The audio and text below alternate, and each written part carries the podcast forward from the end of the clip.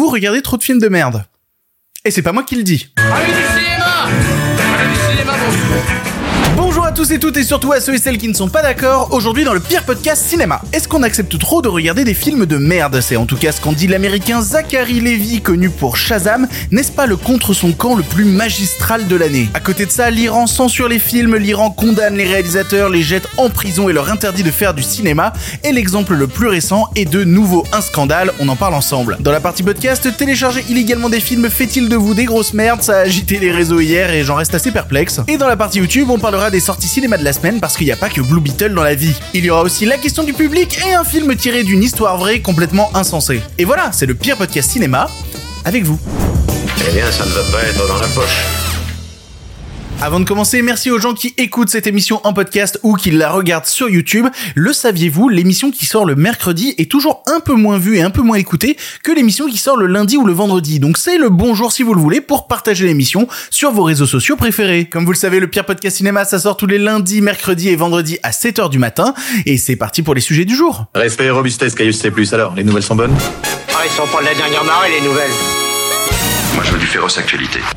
Allez, on va commencer en s'énervant. On va partir sur un débat clivant à souhait. Ça va être super pour commencer l'émission. Tout est parti d'une déclaration de Zachary Levy. Si vous ne connaissez pas Zachary Levy, c'est l'acteur principal des films de super-héros Shazam. Il a fait plein d'autres trucs avant. C'est par exemple la voix euh, américaine du prince dans Réponse. Voilà, c'est lui qui faisait cette voix. Bref, Zachary Levy, on a déjà parlé de lui dans l'émission parce qu'il s'était fait remarquer il y a quelques semaines en faisant partie des rares voix qui s'élevaient un petit peu contre la grève en disant que les règles de la grève à Hollywood étaient complètement stupides. Des propos euh, qu'il a ensuite déclarés euh, complètement pris hors contexte. Contexte était que il a dit ça sur la scène d'une convention. Je vois pas où était le hors contexte. Bref, donc en parlant de convention, il était à la Chicago Fan Expo et il a été interviewé par le site Entertainment Weekly et il s'est permis une petite déclaration que je vais vous lire dans son intégralité, histoire que on parte sur des bonnes bases. Voilà, qu'on dise pas que j'ai tronqué des propos ou quoi. On va littéralement dire exactement ce que Zachary Levy a dit. J'ai personnellement la sensation que la quantité de contenu que pond Hollywood est pourrie. Il se moque de produire quelque chose qui soit bien pour vous, les spectateurs, vraiment. Combien de fois vous arrive-t-il de regarder une bande-annonce et de vous dire « Oh mon dieu, ça a l'air tellement cool !» Et puis après vous allez voir le film et vous dites « C'est tout ?» Hollywood sait que vous avez déjà payé votre billet, que vous êtes dans votre siège, ils ont votre argent. La seule façon pour nous de changer ça, c'est de ne pas aller voir ces bouses. Nous devons activement faire le choix de ne pas cautionner ces bouses. C'est ça qui fera la différence. Voilà, alors il y a plein de trucs à dire sur cette déclaration, mais ce qu'il faut savoir, c'est que c'est cette citation-là qui est beaucoup, beaucoup, beaucoup repris dans différents médias, en oubliant régulièrement de citer une autre euh, parole de Zachary Levy qu'il a prononcée il y a à peu près un mois concernant le four qu'avait fait Shazam 2 au cinéma, et je trouve qu'elle complète assez bien cette phrase. Il avait déclaré à l'époque, écoutez, j'ai participé à des trucs où j'espérais que ça allait être bien et au final, c'était un peu raté. Et je dis pas que Shazam 2 est un chef-d'œuvre à la Orson Welles, mais c'est un sacré bon film. Non, Zachary, c'était nul à chier. Voilà, et ça me fait beaucoup de mal de le dire parce que j'adore David F. Sandberg, le réalisateur qui vient du cinéma d'horreur et tout, je l'adore, mais Shazam 2, c'était nul à chier. Et c'est pour ça que les gens euh, sont pas allés le voir parce que c'était nul à chier. Est-ce que je dois le répéter encore une fois que c'était nul à chier ou est-ce que vous avez compris? Et Zach, c'est pas parce que tu tentes de dénoncer un problème à Hollywood qu'on va essayer d'analyser ensemble que tu ne fais pas partie intégrante de ce problème. Parce que dire les gens vont voir que de la merde, collectivement ils doivent décider de pas y aller. Bah collectivement ils ont décidé de pas aller voir Shazam 2. Peut-être qu'ils sont déjà en train de mettre en application ce que tu voulais. Hmm. Bon, reprenons un peu sa déclaration. Il parle du fait que Hollywood pond une quantité de trucs merdiques. Est-ce qu'il dit vrai? Oui totalement. C'est vrai. Je pense qu'on va pas se fâcher, vous et moi, si je vous dis que parmi toute la tripotée de blockbusters que produit Hollywood chaque année, il y a un sacré paquet de merde à l'intérieur. Voilà, je pense que ça, on peut tous se mettre d'accord sur ce consensus. Non, le moment où on va se fâcher, c'est quand je vais vous dire que 90% de ces films de merde, c'est des films de super-héros. Ça va être sympa encore l'espace commentaire. Par contre, s'il y a une chose qui est sûre, c'est que ce serait un peu un mensonge que de vouloir dire que ce que fait Hollywood est un phénomène récent. C'est pas le cas. Hollywood a toujours produit des blockbusters de merde depuis toujours. C'est juste que l'histoire retient que les grands succès et met sous le tapis les plus gros échecs. Tout ce que je veux dire par là, c'est que Hollywood est pas devenu capitaliste mardi dernier. Voilà, ça fait un moment qu'ils sont dans ce système-là et s'ils sont dans ce système-là depuis des décennies, ça va être compliqué de les faire changer de la manière dont tu décris ça, Zach Parce que tu sembles vouloir pointer du doigt la responsabilité du public dans le fait que, eh ben, il y a autant de films de merde en salle. Et est-ce qu'on doit blâmer à ce point-là le public? Eh ben, j'ai envie de répondre oui et non. On va prendre le prisme des films de super-héros parce que c'est quelque chose que tu as l'air de citer dans l'article et s'il y a une chose qui est sûre, c'est que les adaptations de comics étant de par le fait de leur statut des adaptations, eh ben attirent déjà toute une fanbase de fans de comics très présente aux États-Unis, très présente même en Europe et qui donc ont un attachement tout particulier à ces adaptations. Ça joue sur un rapport à l'enfance, sur des trucs extrêmement personnels et du coup, c'est compliqué de blâmer le public quand il se retrouve dans une situation où il a grandi avec un truc dont il a été fan toute sa vie et soudainement ce truc-là est en salle de cinéma et on lui dit va pas le voir, c'est de la merde. Ah, il a quand même envie d'aller jeter un coup d'œil. Faut pas oublier aussi, si on veut parler de sociologie, mais vraiment comme dans un bar PMU, eh ben du principe de phénomène de mode. Tout le monde parle d'un truc, les gens ont envie d'aller le voir en salle. Je dis pas que les gens sont des moutons, euh, peut-être un peu quand même, mais en tout cas, il y a ce phénomène-là qui se crée aussi. Et de la même manière, et par exemple ça c'est la case dans laquelle je me situe, euh, l'investissement est, est tellement tardif. C'est-à-dire que ça fait 15 ans qu'on suit, si on prend juste le MCU, l'univers du MCU, et donc du coup quand un nouveau chapitre de cet univers-là arrive, ça fait 15 ans que t'es investi dedans, il y a une part de toi qui dit bah j'ai pas envie de rater le nouveau chapitre. Je sais que je vais être déçu comparé aux souvenirs plus positifs que j'avais dans le passé, j'ai quand même envie d'aller refoutre les pieds, un peu par dépit. Vous savez, c'est un peu le même sentiment que quand tu mates une série merdique sur vraiment deux ou trois saisons de trop, sans te rendre compte que t'aurais dû arrêter bien avant parce que c'était vraiment devenu nul, mais tu fais ouais mais je les aime bien, les personnages ils sont là depuis longtemps, j'ai envie de rester avec eux. Bah il y a ces affects-là qui jouent sur le public. Mais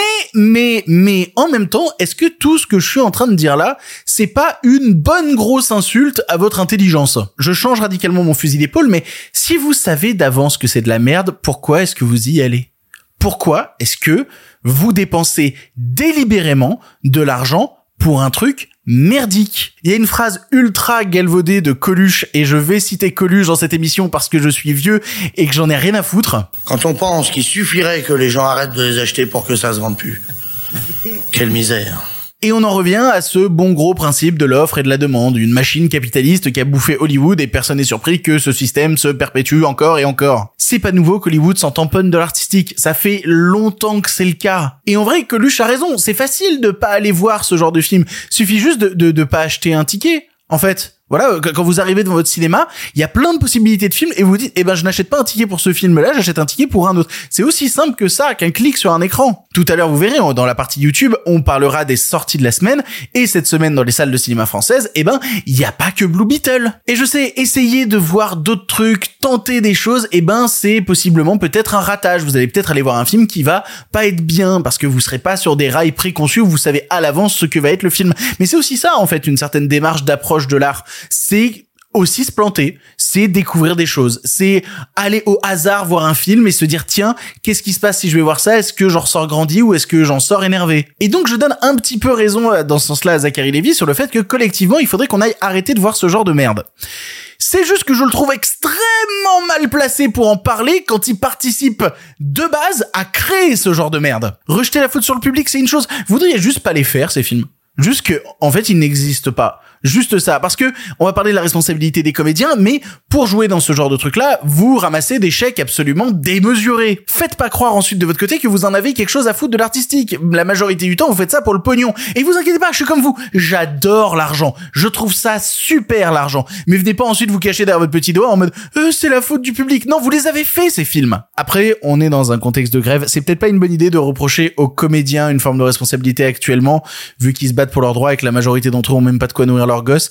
Euh, on va remonter d'un cran. Les scénaristes, c'est de votre faute si ce genre de merde existe. Arrêtez de croire qu'écrire un truc moyennement mauvais, mais au final ça passe, c'est suffisant. Non, le moyennement mauvais devrait pas suffire. Il suffit de voir l'état des blockbusters aujourd'hui pour voir que des boards de scénaristes écrivent des histoires absolument génériques à la chaîne en espérant toucher leur chèque du mois. Et ouais, non, encore une fois, on est en contexte de grève. Les scénaristes, ils sont ultra précaires dans leur situation. Je serais à leur place, j'aurais envie d'enchaîner les scénarios aussi pour, faudrait peut-être juste mieux les payer à la base, c'est ça. Les réalisateurs, arrêtez d'accepter de tourner dans ce genre de merde. Je n'en peux plus de voir des cinéastes indépendants se dire, oh, je vais aller dans cette grosse machine hollywoodienne et j'espère que rien va m'arriver et qu'on va me laisser les mains libres. Non, on va te formater. Tu vas faire ce qu'on te demande. Putain, t'es aussi naïf que des cinéastes de genre français qui débarquent à Hollywood en disant, non, mais je me ferai pas baiser comme les dix autres derniers. Spoiler, tu te feras baiser aussi. Elle est vachement gratos, celle-là.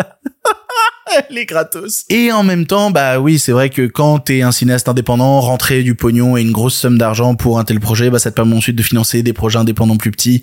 Donc il y a une forme de système vertueux. Il faut se rendre à l'évidence. Le problème de l'existence de ces blockbusters merdiques qui pourrissent nos salles en permanence, c'est la faute des studios. C'est eux qui ont mis en place le système merdique à la toute base. C'est un système en plus qui a l'air de même plus vraiment fonctionner vu tous les échecs récents. On a l'impression que les gens, même si ça veut rien dire le concept de les gens, mais on a le sentiment que les gens commencent à se lasser en fait, commencent à arriver à bout, commencent à ne plus être intéressés par ces productions qui font du copier-coller. Le problème en fait, c'est que les studios captent rien mais captent jamais rien. Quand une vague arrive, quand une envie du public arrive, ils la prennent à côté. Il y a notamment une déclaration de Randall Park, un comédien américain que j'aime bien, qui parle du succès du dernier film Barbie et qui dit je comprends pas. Les studios, ils ont vu le succès du film Barbie et leur première réaction ça a été Ah, Barbie ça fonctionne en salle, faut qu'on fasse plus de films avec des jouets. Alors qu'ils ont pas compris que si ça fonctionnait, c'était aussi parce qu'il y avait une certaine représentation féminine dans le cinéma et que c'était peut-être ça qu'il fallait mettre en avant. Non, eux, ils se sont dit genre les jouets, euh, Mattel, vous avez combien de licences? 18 on va en adapter 27. Oui, on compte les suites déjà. Les studios sont d'un cynisme aberrant en permanence avec le public, les considérant comme des vaches à lait dont ils peuvent piocher à leur guise dans leur porte-monnaie.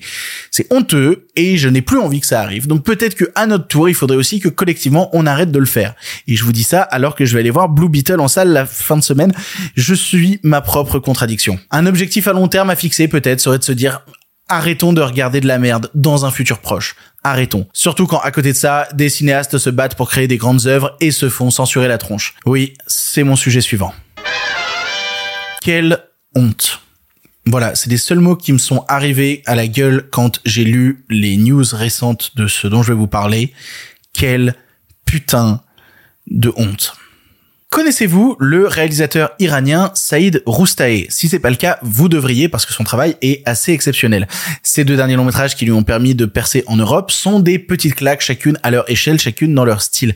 Il a réalisé deux films, à savoir La loi de Téhéran et Leila et ses frères. Et globalement, comme je vous dis, c'est que du lourd. La loi de Téhéran, ça parle du fléau qui est l'héroïne en Iran, en suivant un flic aux méthodes absolument pas orthodoxes, essayer de traquer un gros bonnet du trafic d'héroïne. C'est un film cru, violent, qui fait pas de concessions et qui est en plus servi par ses deux comédiens principaux, à savoir, et je vais lire leur nom parce que je ne veux pas les écorcher, Payman Madi qui joue le flic et Navid Mohammadzed qui joue le trafiquant et c'est un bonheur de les voir jouer à l'écran. Payman Madi d'ailleurs qui a toute une carrière, qui a commencé dans le cinéma de Ashgar Faradi. Et alors c'est marrant parce qu'il a joué un film en France, ce grand comédien qui là je vous dis joue un flic énervé et tout, et la seule fois où on l'a appelé pour jouer un rôle en France, c'était dans le film Police d'Anne Fontaine et il jouait un migrant reconduit à la frontière. Voilà, voilà, voilà, voilà, voilà. Bref, et ces deux comédiens-là, il les a retrouvés ensuite dans le film Leila et ses frères, qui est une fresque sur la famille, sur la crise économique en Iran, et qui est même assez dur avec la situation politique de l'Iran. Ça parle d'enjeux de pouvoir dans les milieux de classe populaire, la seconde moitié en termes de mise en scène est juste complètement folle, et ce film a posé problème. Si on veut refaire un peu son cursus, à la toute base, il a été présenté au Festival de Cannes 2022 et il a même reçu un plutôt bon accueil. Il a même reçu à l'époque le prix de la critique. Mais en Iran, Leila et ses frères a été interdit complètement censuré, interdit, et je vais citer le ministre iranien de la culture, qui s'appelle Mohammad Mehdi Esmaili, et qui a déclaré « Le film ne peut obtenir un permis de diffusion compte tenu du refus du réalisateur de corriger son ouvrage comme le ministère lui avait demandé. » Alors ça, ce qu'il faut savoir, c'est que c'est un phénomène assez récurrent en Iran qu'on demande à des cinéastes, après le tournage, de modifier le film pour que ça corresponde aux valeurs du gouvernement iranien. C'est un truc qui était arrivé par exemple au précédent film de Saïd Roustaé, à savoir La loi Téhéran, qui, dans sa version internationale, est montré de manière complète, mais qui dans sa version iranienne est amputé d'une scène qui était un poil trop critique contre le régime. Donc là vous vous dites la censure c'est pas cool, et vous auriez raison, mais là c'est pas juste de la censure. Saïd Roustaé vient d'être condamné à 6 mois de prison et à 5 ans d'interdiction de réaliser des films. Quel putain de honte. Et si j'en reprends les articles qui sortent sur les médias iraniens, c'est pour deux raisons. Tout d'abord parce que le film diffuserait une propagande anti-régime et aussi parce que euh, Saïd Roustaé est allé projeter Leila et ses frères à Cannes alors que ce n'était pas la volonté du gouvernement iranien. Quelle putain de honte. Pour ceux qui aimeraient un peu de contexte, alors je m'y connais pas du tout assez en politique iranienne, mais en gros là-bas, le pays fonctionne sous la République islamique d'Iran, qui a été mise en place en 79 après une révolution. Et si je maxe que sur le côté de la culture, à l'époque, le but dans cette république vis-à-vis de la culture était de créer un cinéma pur, qui serait vidé de toute connotation au cinéma occidental. Le but ce serait de le vider de toute sa vulgarité, de tout, comme je disais, ses rapports avec l'Occident, et pour ça, ils vont créer des institutions publiques qui vont être dédiées à surveiller ce qui se passe dans le monde du cinéma. Le but à l'époque, c'est de remodeler entièrement l'industrie cinématographique d'Iran à l'image de la nouvelle politique de la République islamique. Et là, je maxe vraiment sur la culture, mais ça a provoqué à l'époque un véritable exode de la part de certains cinéastes. Certains ont décidé de rester dans le pays, de continuer à créer sur place. C'est le cas notamment du réalisateur Abbas Kiarostami, mais même le concernant lui, eh bien, pendant très longtemps, ces films ont été interdits de diffusion en Iran. J'ai pas l'info de si maintenant c'est autorisé. Vu l'état actuel des choses, je ne pense pas, mais voilà, je n'ai pas La situation de Saïd Roustaé est terrible, et ce qu'il faut comprendre, c'est que ça s'inscrit dans une politique à long terme qui veut de la répression sur le monde de la culture. C'est une véritable atteinte à la liberté de création, et on va pas revenir même sur l'atteinte à la liberté tout court en Iran, parce que sinon pour ça, je vous encourage à, à vous renseigner sur les manifestations qui sont tenues en 2022 et sur ce qui a été commis à la fois par l'État et par la police iranienne. C'est absolument abject. Et d'ailleurs, pour rester dans ces manifestations et pour parler de Saïd Roustaé, l'actrice principale de Leila et ses frères, Taraneh Ali Dosti, eh bien, elle s'est retrouvée en prison pendant plusieurs semaines pendant les manifestations parce qu'elle avait partagé une vidéo sur son compte Insta qui soutenait les manifestations des femmes qui refusaient de porter le hijab. Et c'est pas la seule à avoir été foutue en tôle parce que plusieurs autres cinéastes ont été foutus en tôle pendant cette période. Je les ai tous là. Il y a Mohamed Rasoulov, Mostafa Alamad et Jafar Panahi qui ont été condamnés à 6 ans d'emprisonnement pour avoir signé une tribune qui dénonçait les actes de violence de la police en Iran. Bon, Jafar Panahi, il a été libéré sous caution après 7 mois d'emprisonnement et après surtout une grève de la faim pour dénoncer les conditions de détention absolument abjectes qu'il avait dans la prison d'Evin. Evin, Evin, je, ma prononciation est peut-être merdique et j'en suis désolé. Et si vous dites ça fait beaucoup de cinéastes condamnés, bah sachez que Jafar Panahi, lui, ça fait juste beaucoup de condamnations pour un seul cinéaste. Ça lui était déjà tombé sur la gueule en 2010 où on l'avait accusé justement de faire de la propagande anti-gouvernement et où il s'était déjà pris une interdiction de réaliser des films et de quitter le pays pendant 20 ans. Bon, si vous voulez une bonne nouvelle, après 13 ans de lutte acharnée, il a enfin réussi à quitter le pays en avril dernier parce que enfin on lui a filé un passeport et je crois que maintenant il vit en France. Mais c'est pas le seul cas de personnalité iranienne du cinéma qui a dû fuir son pays et venir en France notamment parce qu'on parle de Cannes 2022 avec Leila et ses frères, mais il faudrait aussi parler des Nuits de Mashhad par Ali Abbasi. Ali Abbasi qui est un réalisateur scénariste danois d'origine iranienne et qui a fait jouer dans son film Zar Amir Ebrahimi qui a d'ailleurs reçu le prix d'interprétation.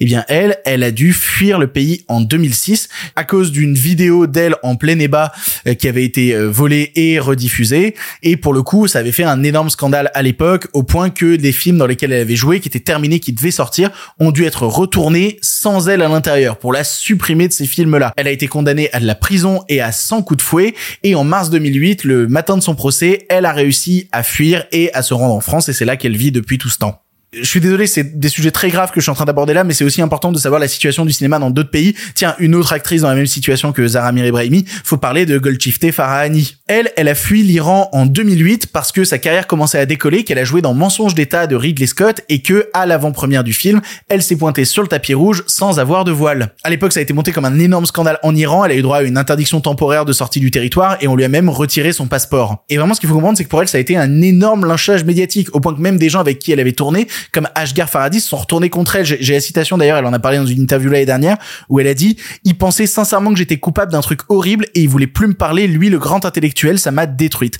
Ma famille artistique me lâchait donc, elle aussi, vous voyez comme on revient de loin. » Après, pour le coup, euh, j'ai pas cité Ashgar Faradi depuis le début où je parle de l'Iran, même s'il a l'air de s'en sortir mieux que d'autres cinéastes et qu'il arrive à tourner des films, sachez qu'il devrait pas trop faire le malin en dénonçant des gens parce que le gouvernement est aussi sur ses côtes, qu'ils ont déjà arrêté des tournages à lui et qu'il est sur la corde raide. Bref, vous l'aurez compris, en Iran depuis des années se joue une répression massive de la culture et de la liberté de création. Parce que ouais, d'accord, je fais des miniatures rigolotes et puis dans l'émission on parle de oh Marvel c'est trop chiant et tout, mais le cinéma c'est aussi ça, des gens qui se battent pour pouvoir créer et que des gouvernements successifs vont tenter de museler. Et là je cite le cas d'Iran parce que littéralement bah, ce qui s'est passé avec Saïd Roustaé ça a été annoncé hier, mais le nombre de pays où on pourrait citer ça ça devient terrible. Le principal étant évidemment la Russie. Voilà, il faudrait qu'on parle du cas de Kirill Serebrennikov qui a été enfermé à domicile pendant des années, qui a subi une véritable cabale avec des fausses preuves sur sa gueule. Il a été totalement persécuté par l'administration de Poutine et si vous n'avez pas idée d'à quel point Poutine peut persécuter avec son administration, bah, je vous conseille, tiens, dans les trucs récents, de mater le documentaire Navalny qui a été euh, récompensé aux Oscars. C'est édifiant. Voilà, je- le documentaire exceptionnel, c'est édifiant. Bref, je voulais aborder ça d'abord évidemment parce qu'il y a de l'affect qui joue, vu que Saïd Roustaé est un cinéaste que j'aime énormément, mais parce que on continue encore et encore dans l'abject concernant la culture en Iran. C'est une nouvelle étape dégueulasse de la dictature iranienne qui se bat contre toute forme de liberté en général. Alors, regardez du cinéma iranien. Pour de vrai, il y a des grands cinéastes, de grands films à observer. Si collectivement, vu qu'on en parlait dans le sujet d'avant, on doit se battre pour voir moins de films de merde, eh ben je pense que collectivement, on devrait se battre pour voir des œuvres de cinéastes qui se battent à leur tour pour que leur liberté puisse s'exprimer. Hey, si tu écoutes ça, c'est que tu es dans la partie podcast de l'émission. En effet, dans la version YouTube, on est en train de parler des sorties cinéma de la semaine, mais avec toi, j'avais envie de parler de téléchargement illégal. Alors, télécharger illégalement des films fait-il de vous des grosses merdes? Ça a été le gros débat qui a animé les réseaux sociaux hier et qui est vraiment parti en couille suite à un tweet d'un utilisateur qui demandait des renseignements sur certains sites de streaming. Et forcément, suite à ce tweet, vu que l'utilisateur en question avait quand même une grosse base d'abonnés, eh ben ça a réveillé toute une partie de l'industrie qui devait s'emmerder vu que c'était le 15 août et qui ont expliqué que tenir une position soutenant le téléchargement, c'était une honte intégrale. Et moi de mon côté, j'ai clairement pas une position arrêtée sur la question. Et vu que j'adore donner mon avis sur des sujets où on m'a absolument rien demandé, et ben voilà un peu mon avis sur la situation actuelle et sur ce genre de tweet. Alors attention, si vous suivez mon travail depuis un moment, vous pouvez pas me faire de procès d'intention là-dessus parce que je soutiens et soutiendrai toujours la voie légale quand celle-ci existe. Ne serait-ce que dans cette émission, j'ai déjà parlé plusieurs fois du format physique, je parle sans cesse des salles de cinéma et je me bats en permanence pour expliquer aux gens que non, le cinéma c'est pas si cher, il y a plein de moyens de payer votre place de cinéma moins cher. Surtout que la France est un pays, et je sais que ça rend fou les gens quand on le dit, mais c'est le cas, où la culture a jamais été aussi accessible. Et les plateformes permettent ça, parce que la multiplication des plateformes, eh ben ça a permis une multiplication de catalogues et de plus en plus de films disponibles au grand public. Par exemple, moi actuellement, mon gros kiff, c'est que je me suis abonné à Mubi. C'est pas un placement de produit. À l'époque, j'avais fait un placement de produit pour Mubi, mais là, c'en est pas un. Vraiment, c'est un pur plaisir. Je me suis réabonné à Mubi et le catalogue de petites découvertes, de petites perles qu'il y a à regarder sur Mubi est juste fou. Mais en face de tout ça, que celui qui n'a jamais téléchargé me jette la première pierre. Parce que en vrai, j'ai pas de souci avec le téléchargement. Personnellement, non, j'ai pas de souci avec le téléchargement. J'ai un souci avec sa promotion. Je veux dire que la personne qui a tweeté hier où il demandait des sites de streaming et tout le bazar, bah il a une certaine communauté. Et du coup, il faudrait quand même commencer à questionner la responsabilité des influenceurs que de ne pas donner le mauvais exemple. Moi, par exemple, je me souviens m'être pris beaucoup la tête à une certaine époque avec un YouTuber qui présentait dans une vidéo tout fièrement le fait qu'il s'était fait son Netflix personnel, à savoir un serveur Plex, et que avec ça, eh ben, il pouvait regarder sur sa télé tous les films qui étaient téléchargés légalement sur son disque dur. Je vous avouerai qu'il y a une partie de moi à l'époque qui, qui s'est un peu énervé, quoi, qui a dit, mais gars, t'as une communauté, t'as une responsabilité vis-à-vis de cette communauté dans une situation où le cinéma, bah, c'est pas toujours rose, soutenir ce truc-là et dire, regardez, vous avez pas besoin de payer d'abonnement, vous avez pas besoin de soutenir les plateformes, vous pouvez de votre côté vous faire votre truc personnel et tout niquer, et ben, euh, faire la promotion de ce genre de truc-là, c'est, pas glop, quoi, c'est pas glop. Et en vrai, mon argument sur les plateformes, il tient qu'à moitié parce que dès qu'on rentre dans les cas particuliers, bah, ça devient tout de suite plus compliqué. Mais comme avec les cas particuliers, par exemple, moi, je suis fan de cinéma coréen. Je suis un grand fan de cinéma sud-coréen post-2000.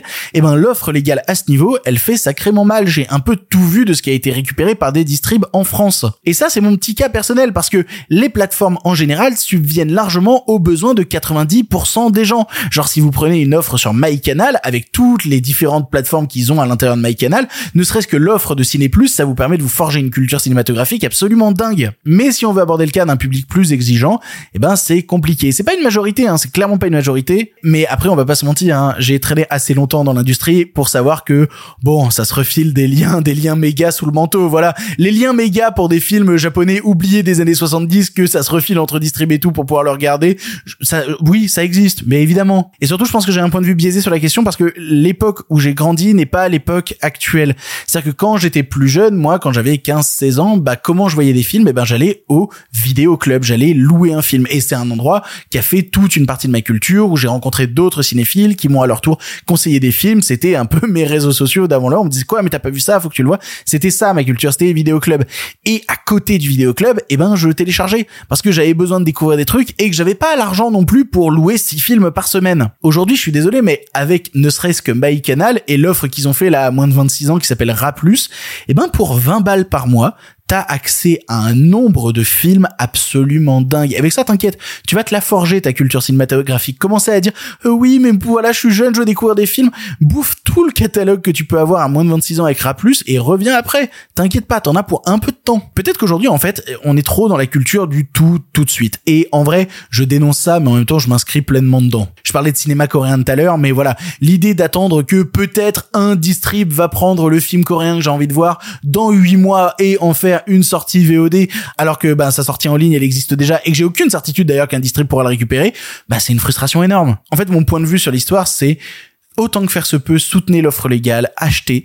Mais si vous téléchargez, n'en faites pas la promo. Parce que c'est pas une normalité. Chaque cas a sa spécificité, mais vous ne devriez pas en faire la promotion comme si c'était une normalité. La majeure partie du temps, l'offre légale à pas cher, elle existe. Et c'est un mensonge que de dire que, oh là là, non, c'est impossible. Non, c'est pas vrai. Encore une fois, et c'est un truc que j'avais dit dans une autre émission, mais je me répète, tout dépend la valeur que vous accordez à la culture qui vous fait rêver. Si les rêves qui vous sont donnés ne valent même pas 5 balles, eh ben c'est un petit peu inquiétant sur votre état d'esprit.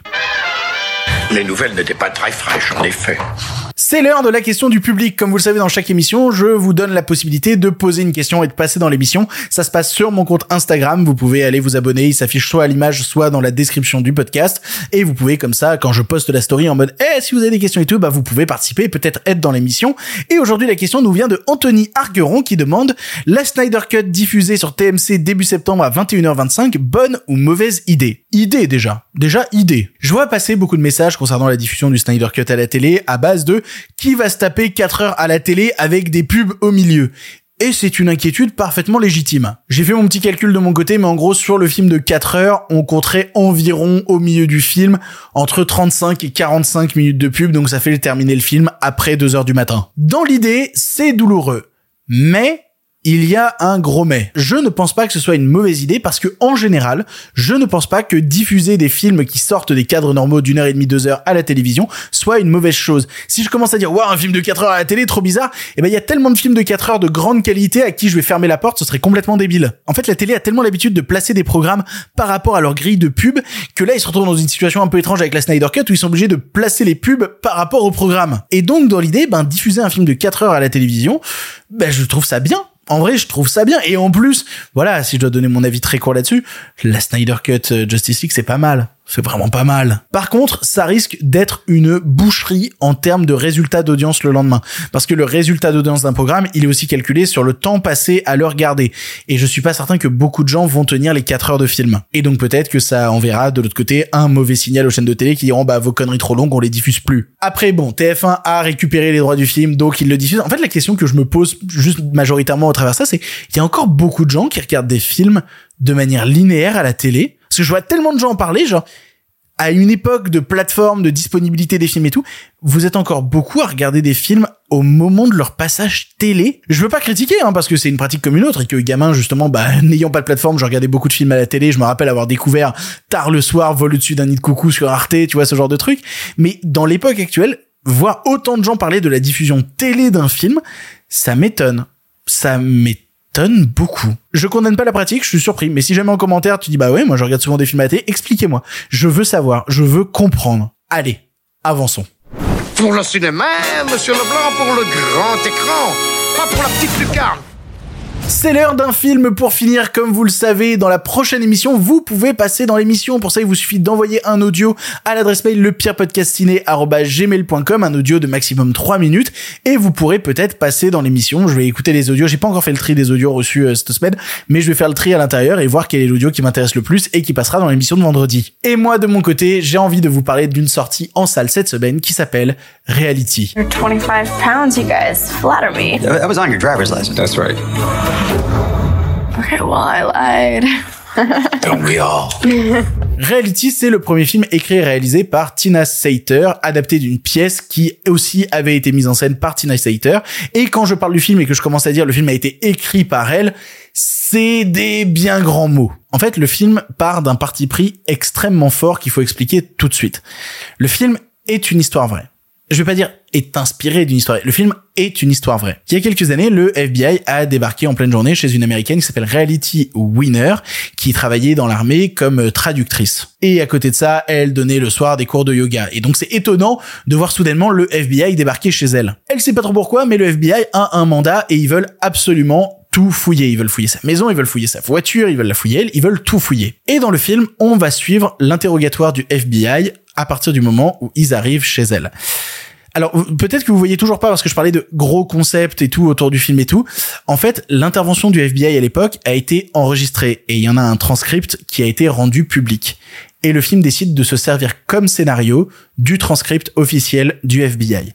Pas une réplique en plus, pas une réplique en moins, les mêmes phrases, les mêmes hésitations que dans la transcript de l'enregistrement audio du FBI. Et donc ça crée des moments assez étranges dans le film, de discussions anodines, de personnages qui ne sont marqués dans le transcript du FBI que comme hommes inconnus et soudainement t'as un type qui elle utilise en fait le transcript du FBI pour créer de la mise en scène. Et je trouve ça plutôt malin dans sa mise en scène parce qu'elle va utiliser à la fois des vraies images du transcript, des vrais morceaux d'audio réels qui proviennent de l'enregistrement, ou à côté de ça par exemple, quand des informations sont classées secret défense dans le script, et eh ben comment tu les représentes en termes de mise en scène quand tu dois à tout prix regarder le texte? Tu peux pas juste biper, faut trouver un truc un peu plus malin. Et c'est ce que fait la réalisatrice. Et pour le coup, je trouve ça plutôt intéressant. Je, je, je, le trouve un petit peu dans une forme assez expérimentale de cinéma, de on va tenter ce truc-là, on va tenter cette forme-là, plus que dans un véritable effort de faire un vrai film avec une construction carrée. Parce que forcément, à force de vouloir chercher à tout prix la réalité véritable, eh ben, il y a forcément des longueurs, il y a des hésitations, un peu comme dans la vraie vie, quoi. Mais c'est aidé par la performance des comédiens, et notamment de la comédienne principale, Sydney Sweeney, que vous connaissez peut-être pour White Lotus, mais surtout pour Euphoria. On savait que c'était une comédienne brillante, notamment vu ce qu'elle faisait dans la saison 2 d'Euphoria. Et là bah elle passe encore une nouvelle étape où elle a un rôle un peu moins exubérant que celui dans Euphoria. Mais justement elle arrive à jouer sur plusieurs couches. On sait jamais si elle dissimule réellement des infos ou pas. Et pour le coup je pourrais utiliser comme méthode pour vous encourager à voir le film de vous dire qui est la vraie reality winner de la vraie vie. Mais je vais pas le faire. Parce que soit vous savez qui est la vraie reality et dans ce cas-là vous avez très envie de voir le film soit vous ne savez pas qui c'est et dans ce cas-là je vous en conjure ne faites pas de recherche. Allez voir le film sans faire de recherche. Parce que si la politique américaine et notamment dans le contexte actuel de l'élection de Trump et des procès et tout le bazar, bah, si tout ça vous intéresse, vous allez tomber de haut en apprenant qui c'est. Et c'est intéressant de voir justement comment la mise en scène joue au compte-goutte avec des petits détails dans sa maison issue du réel. Elle a des stickers de Nausicaa, elle a un AR-15 rose. Ça, c'est dans la vraie vie. C'est très étrange. America, fuck yeah. Alors le film possède donc cette forme minimaliste avec des petits effets sous-poudrés à droite à gauche, mais ça reste surtout beaucoup autour de son high concept, étant d'ailleurs un véritable cadeau pour comédiens et comédiennes du film qui peuvent se donner à cœur joie à essayer de respecter au mot près le transcript. Et je pense que le film gagne beaucoup d'intérêt avec le high concept qu'il utilise à l'intérieur parce que pour le coup, quand il y en aura d'autres qui vont être faits, parce que ce sera pas le dernier film, effectivement, l'histoire autour de Reality Winner est tellement ouf qu'il y en a bientôt un nouveau qui se fait avec Susanna Fogel à la réalisation et Emilia Jones dans le rôle de Reality. Je pense que le parti pris lui permet aussi de chercher l'horreur d'une certaine forme de réalité et c'est là où il devient tout simplement passionnant et d'autant plus, comme je vous disais, dans le contexte actuel. Bref, Reality, c'est une véritable expérience cinématographique qui a les défauts de son dispositif, mais qui a le mérite au moins de pousser son dispositif jusqu'au bout. Et on aime les films qui assument jusqu'au bout. Merci pour ça. Reality. Reality. Reality. Reality. C'est ainsi que se termine cette émission du pire podcast cinéma. D'habitude, je le dis pas euh, dans l'émission ou quoi, mais j'ai fait une grosse insomnie la nuit dernière et je vous fais cette émission avec 3 heures de sommeil.